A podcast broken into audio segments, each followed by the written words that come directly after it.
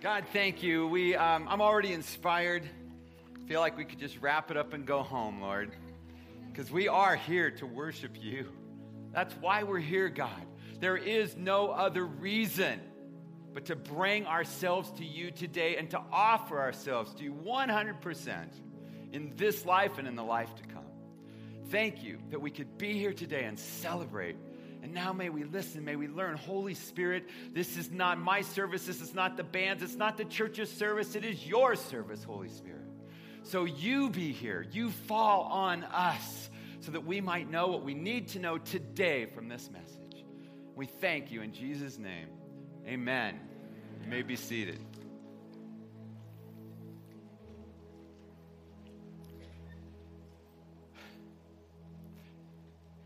I am fascinated. I might even have to admit, addicted to movies and television. Anyone with me? See, I grew up in this house that when you got up in the morning, television was on. And when you came home and you went to bed at night, guess what? Television was on. Oh, and we had our family meals together around the coffee table watching something on the television. There was absolutely no escape from television. But I still am fascinated by the escape of the internet offerings for television and movies. So I'll do what a lot of people do. I will binge watch the populars. So Parks and Rec. And I sit and I watch seven seasons of that at some point. But I'm drawn to and tend to find these more obscure shows, ones that perhaps no one has even seen. And I love to watch those. So I found one recently, it was called Glitch. Glitch. Here's the plot summary James Hayes is a small town policeman. Uh, he is called to the local cemetery in the middle of the night after six people have inexplicably risen from the dead, and they are all in perfect health. With no memory of their identities, they are determined to discover who they are and what has happened to them. So some of these people have been dead for just a year, some for over a hundred years. And so the search begins for someone who knows the truth about how and why they've returned. Spoiler alert one of the people that rose up was the small town policeman's wife who died a year earlier, but he's already remarried. Ooh, that's going to get complicated. Unfortunately, there was only one season, so I have no idea how this is going to turn out. Coming back from the dead or resurrection, it's a common theme in movies. From the totally secular, like the original Night of the Living Dead in 1968, and even to the current Mummy series that's playing right now. Although I noticed I found this little thing. The original was in 1932 with Boris Karloff. That was the original mummy.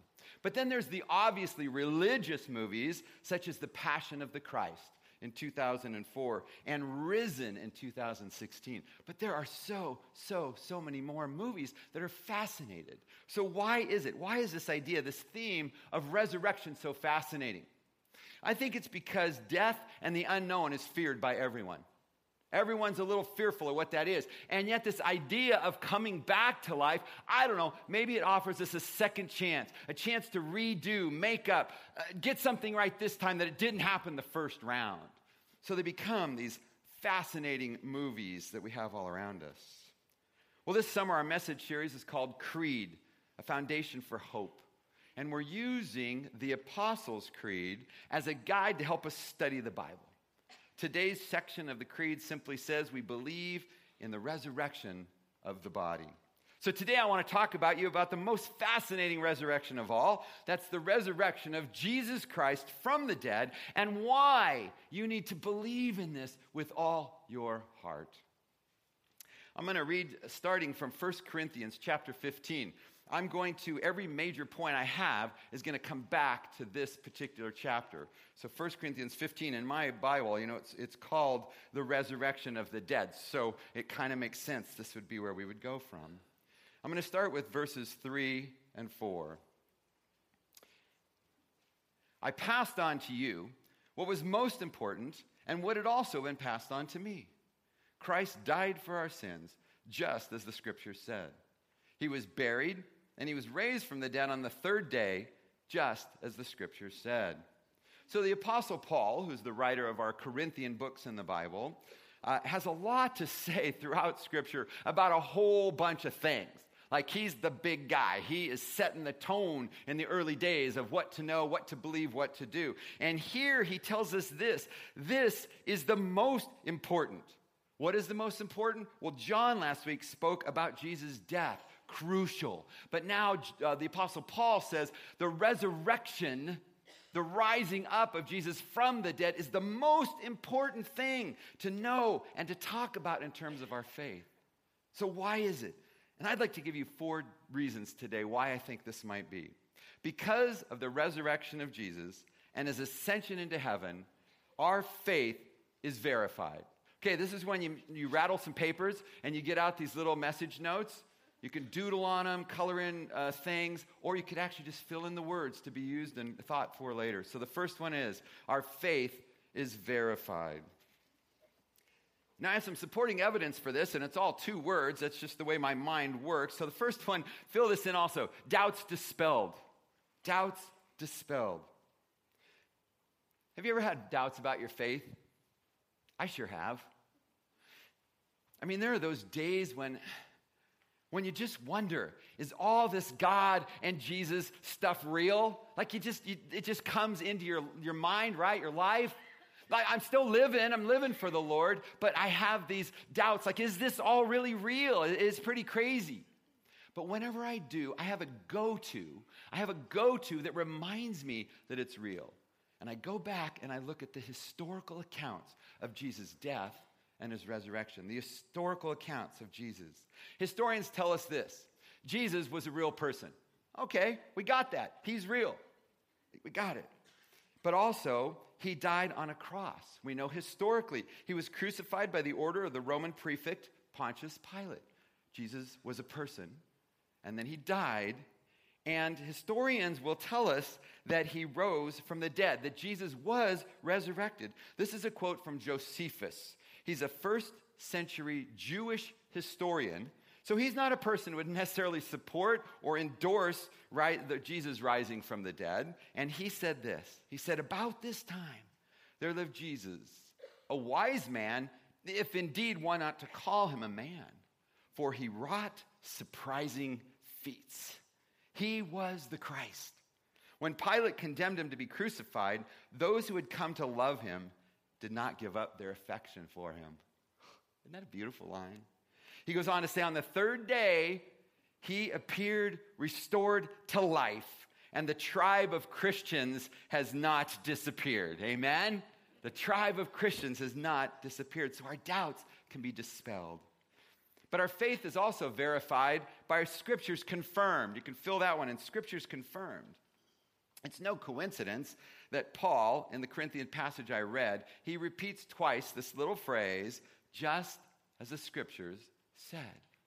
He does that to remind us. He does that to tell us that there's history, there's something behind this. I'm not making this stuff up. It's just as the scriptures said. And he's referring to, in part, prophecy. There's so many prophecies in the Old Testament that speak of Jesus' death. Uh, Isaiah 56, Daniel chapter 9. But there's many others that tell of Jesus' resurrection.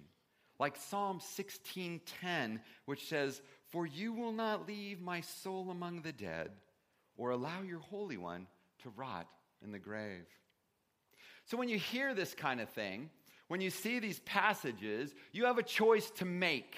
You see, you can either say, I believe in the scripture, and you believe in all of it. You take it all, and you say, This, I believe in this. Or you can look and you say, I don't believe in this. I don't buy what this. You do not get to pick and choose. You do not get to go, you know, this one sounds good and it's comfy, I'll do that one. But this one here, yeah, not buying it. You don't get to do that. So, when you believe in the historicity of Jesus, when you believe that he was a man and that he walked on the earth and that he died, and historians who weren't believers in that sense say he rose from the dead, when we can believe that, then we can believe all of what the Bible has to share with us. So, our scriptures can be confirmed by what is in here. Wow. A third reason our faith is verified by Jesus' death and resurrection is by lives changed. Lives change. This one's, this one's kind of obvious in some ways, but after Jesus is arrested, his disciples desert him. They go off and they go into hiding, so they won't be identified with him. They remain behind locked doors during the crucifixion for fear of the Jews. I'm so glad the story did not end there. They remain scared and behind these closed doors. But after Jesus' ascension into heaven, the disciples go from puzzled to powerful, from jittery to joyful. Listen to Luke 24 50 to 53. I got to get to that right one. It says this Then Jesus led them to Bethany. This is with some of the disciples. And lifting his hands to heaven, he blessed them. While he was blessing them, he left them and was taken up into heaven. You know, it's funny how you can read scripture, and I'm sure I've read this numerous times. When I'm studying and preparing for this, I'm like, whoa, wait a minute. I've got to stop and picture this. They're walking along, they're talking, they're hanging out. Jesus blesses them, and then he's gone. He ascends into heaven. And it says, so they, the disciples, worshiped him and returned to Jerusalem filled with great joy, and they spent all of their time in the temple praising God. They did not spend all of their time after that in hiding for fear of anything. They spent all of their time publicly in the temple praising God. Their lives were changed.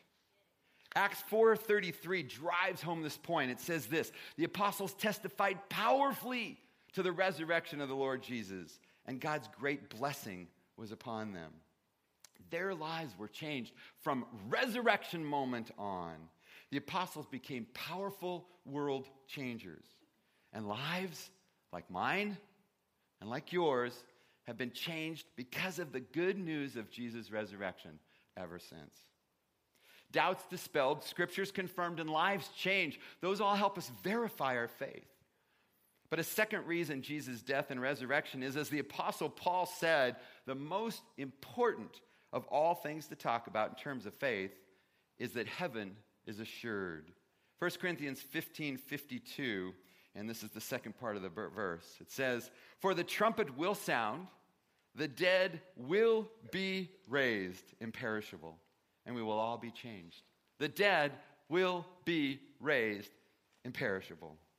Because of Jesus' resurrection, we know we also will be raised to a new life in heaven.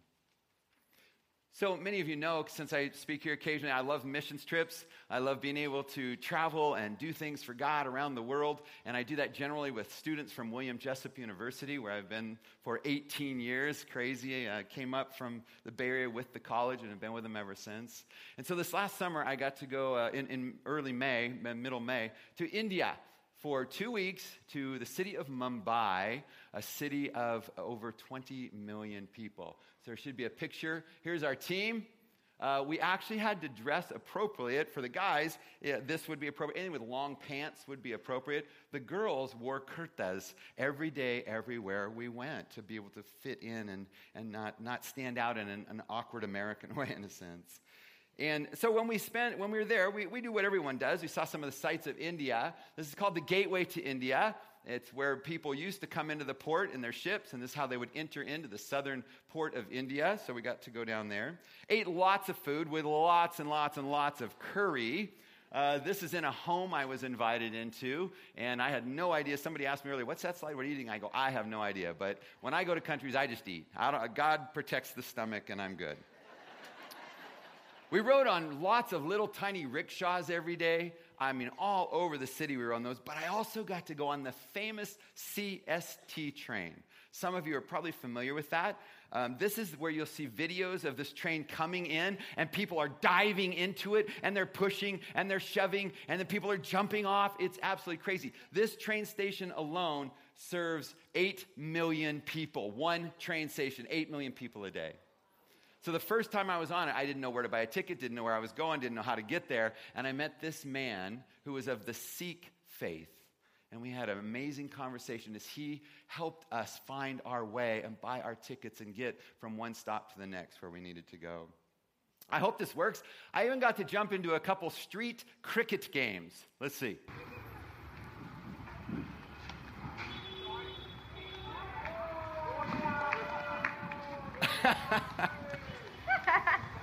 Everywhere we went, if there was a little game, I just go, me? Me? And sure, they hand me the bat. And, and, and I never played on a field. I played on a sidewalk, played in a street, wherever you could. You just jump into a game. But here's the thing the goal of our trip wasn't to ride trains and eat food and play cricket. The goal of our trip was street evangelism. Cold turkey, walk out into people, 20 million people, and start a conversation about Jesus. Man, one of the most challenging things, even for an extrovert, that I've ever done. We would start, uh, but no matter what we did. So here's a picture of kids in the park, and you can just see we, everywhere we went, people would notice us and they would come up to us, and we would, we would start these conversations. But our team would start our day in our apartment. We'd be enjoying breakfast, devotions, and we'd pray together before we'd leave. The weather every day we were there was about 100 degrees with about 100% humidity. So you literally just drip from the moment you step outside till the moment you come back in. But what we would do is we would wander through the streets and, when necessary, the air conditioned food courts at the malls. And we would just find people and we would approach them and we'd begin to have a conversation. And that was not hard. Here's a picture of one of the streets we were on. You can see that finding people was not difficult. We dealt mostly with Muslims and Hindus. Now, I did some research into their religions before I left, but I felt really, really inadequate when I'm sitting face to face trying to have a conversation about faith with them. And I'll admit, even now, my ignorance still on the basics of these religions. But I needed a hook. I needed a catch. I needed something that I could say that would move this conversation where I'm trying to get to with you to tell you what happened. And so I discovered this fascinating concept in Hinduism called moksha. Moksha. And one website explained moksha this way it's the idea of reincarnation or rebirth, which is what they call it, and that's what they believe in, right? So it says moksha, it says, death is therefore not a great calamity, not an end of all which I, I, I, could say that as a believer. It's, it's not the end of all, right? It says, but a natural process in the existence of a being as a separate entity. Now, listen to this part. Death is a resting period during which it recuperates, reassembles its resources, adjusts, adjusts its course, and returns again to the earth to continue its journey over and over and over again. You've probably heard of the word karma. Karma is the sum of a person's actions. And so it's karma that will determine in what entity you are born into in your next life. So lots of good deeds done, good karma, better position in the next life. Not good deeds done. We were told we could walk anywhere we want and go anywhere. We walked into slums, we walked into a night, we walked into poor areas, and they said, We'll be safe because for the most part, these people will treat you well because it's part of the karma. So that was kind of a good thing to know. And eventually, they want to be released from the rebirth cycle, and that's when they would reach what they call moksha. So, moksha is a state of enlightenment that can only be achieved through a series of good deeds from one life to the next. Once moksha is reached, there's no more suffering, and the ultimate self realization comes into focus during that lifetime. From there, the rebirth cycle is broken, and the final step is heaven. Sounds kind of complicated, doesn't it? So I, would have conversations with, with people of the Hindu faith, and there were many. This is a picture of me and Chris, the guy on the right, is one of my students, and four young men. And we're literally walking on the streets where there's a food, a little food outside food court, mall, you know, what do you call it, street booth things, street food. And we would just see these four guys and walk up and start a conversation. We would just introduce ourselves. They would usually ask, Hey, where are you from? And we would begin to talk to them. If they spoke English. If they didn't speak English, we'd just simply move on and figure God had somebody else for them. We were rock stars there, honestly. Everywhere we went. When I'm down at the gateway to India, people would come up to us. I met this one man, he had to be 75, didn't know a word of English, but one word. And he comes up to me and he's like this selfie, click. Everywhere we went, crowds. We have pictures of two or three of us with entire families of 25 people. And so we would start these conversations, and typically we'd introduce ourselves and start by asking what they knew about Jesus. What do you know about Jesus? Now, I've heard these stories where people said yes, and these people had never heard of Jesus. I've heard those stories, but now I've heard it. I heard it twice from the mouths of people that when we begin to tell the story of Jesus, they would look at me and they go, I've never heard of the Jesus you speak of. Heard it myself. Crazy. And then these conversations would go on. And these young men, particularly, they knew about Christmas and Easter, but that was it. So eventually, when I was speaking with people, I would ask them about the certainty of achieving moksha. Remember, our point here, uh, we're back to the service here for a minute, is that heaven is assured. So I would ask them, what's the certainty of, of, of, of achieving this moksha?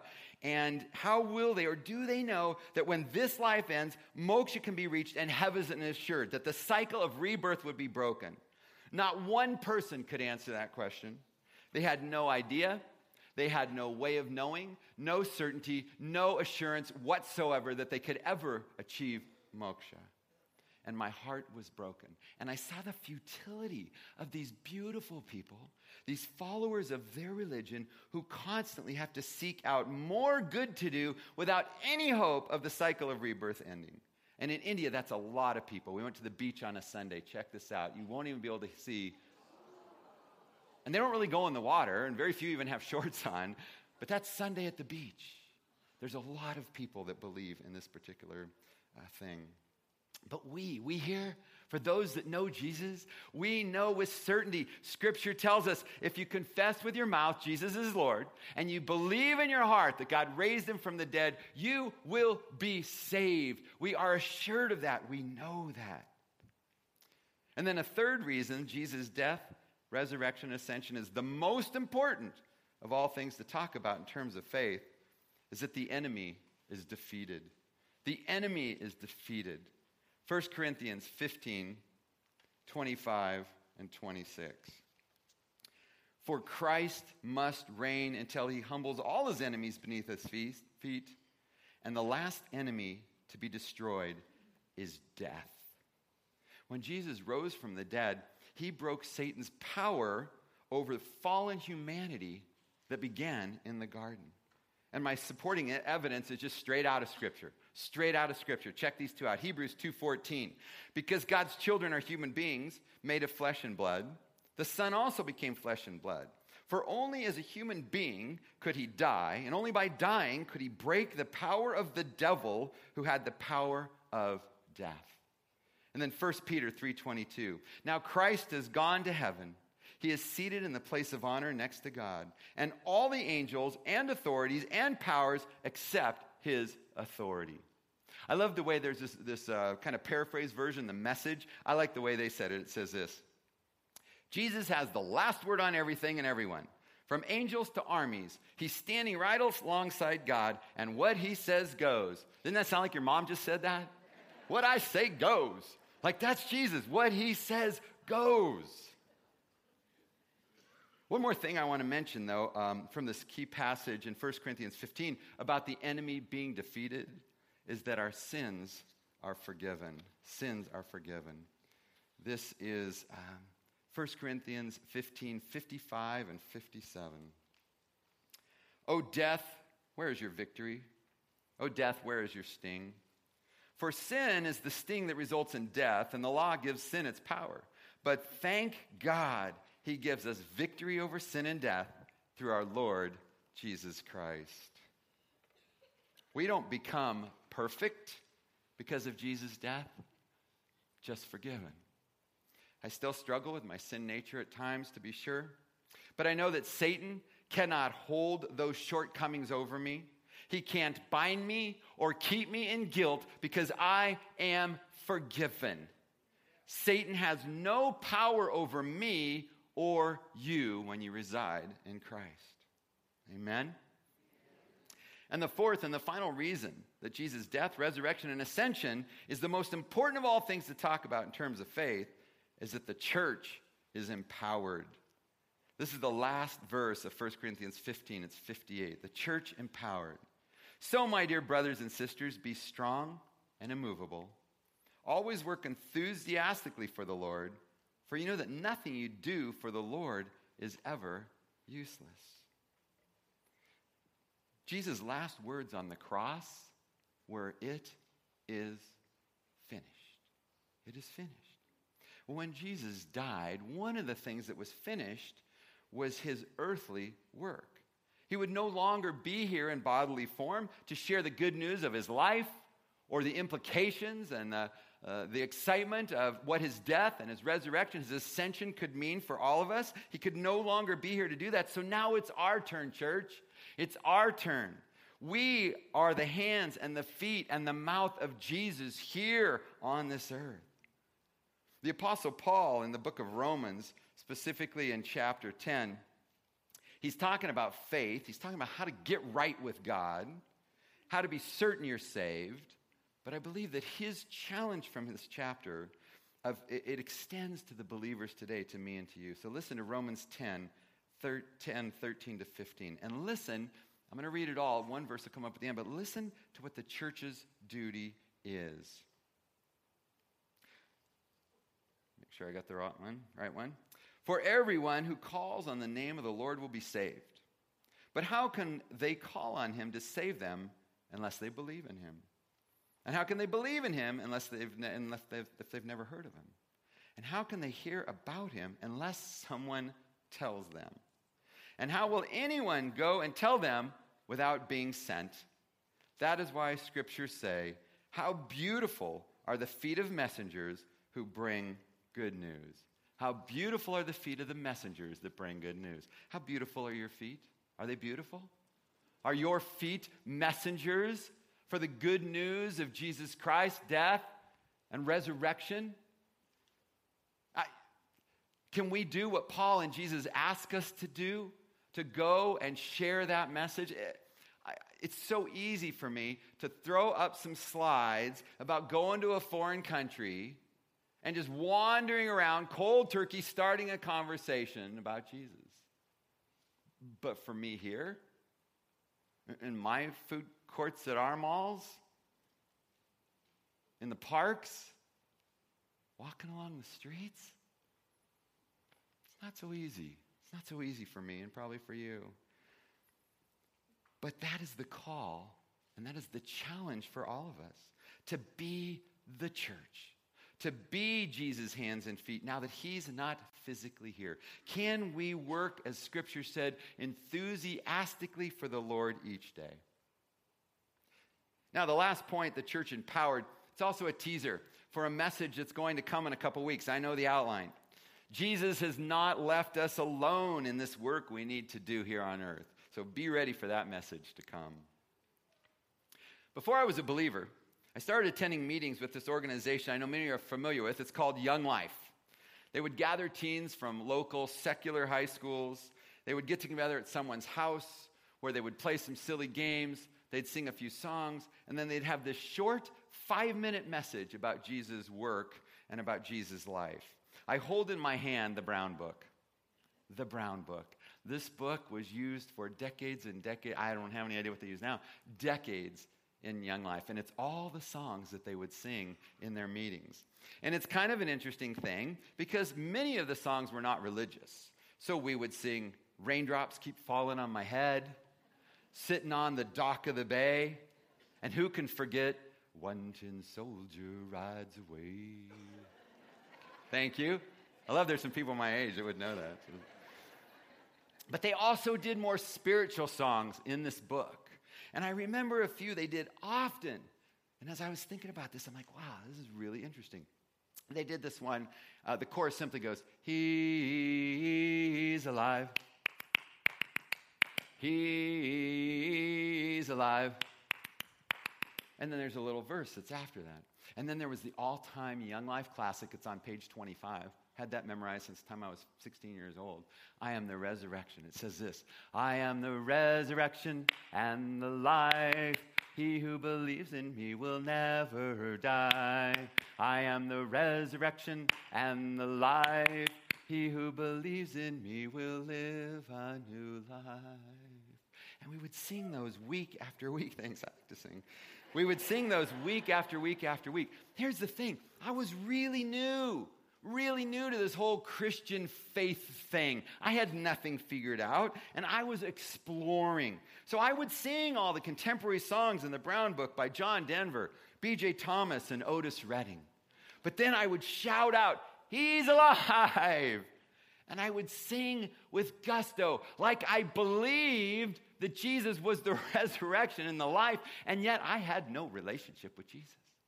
But I would shout and sing those words. And I realized, I realized the strategy of why the Young Life leaders would choose those songs to sing often. Because Jesus' death, resurrection, and ascension into heaven are the most important things to talk or sing about in terms of our faith. And so, Young Life, through their short messages and their music, they were teaching me that before I'd even accepted Christ into my heart. In the beginning of my message, I mentioned this movie, Risen, from 2016. By show of hands, how many have seen that movie? Okay, numbers of you, great. It follows the epic biblical story of the resurrection as told through the eyes of a non believer. Clavius, a powerful Roman military tribune, and his aide Lucius, they're tasked with solving the mystery of what happened to Yeshua, what happened to Jesus in the weeks following the crucifixion. And this is in order to disprove the rumors of a risen Messiah and prevent an uprising in Jerusalem. Now, I won't give the ending to this movie away, I'll let you check that one out. But our last reference to 1 Corinthians scripture might. This is our key verse 1 Corinthians 15 14. And if Christ has not been raised, then all our preaching is useless, and your faith is useless. If Christ had not been raised, then what I'm doing right now, pointless. What you're going to do when you leave here and as you go throughout the week doesn't really matter. If we do not grab onto and believe with all our heart that Jesus just did not die, he did not remain in a cave, he did not remain in a tomb, but he was risen up from the dead. His new life gives us new life. This is the most important of all things to talk about in terms of our faith. So, through Jesus' death, resurrection, and ascension, our faith is verified. Heaven is assured. The enemy is defeated, and the church is empowered. Do you believe that? Do you believe with all your heart that his death, resurrection, and ascension is the most important of all things to talk about or to believe in your faith? My challenge is a simple one this week it's to take 1 Corinthians and read it. Read it again and again and again. This week, get your Bible out, mark it, put a note in your phone, do what you need to do, but be willing to read that verse again slowly. And I pray that God would use this reading, this meditation, this contemplation time, this experience of just sitting in this chapter to truly change you so you might live like you believe it. May your words, actions, and lifestyle reflect a deep belief that Jesus rose from the dead so that you can live for him now on earth and forever in eternity. Let's pray. God, I know I need to believe this. I mean, in my head, I believe it. I need to believe it deeper in my heart, God. So deep that I don't take a breath without recognizing who you are and what your power is.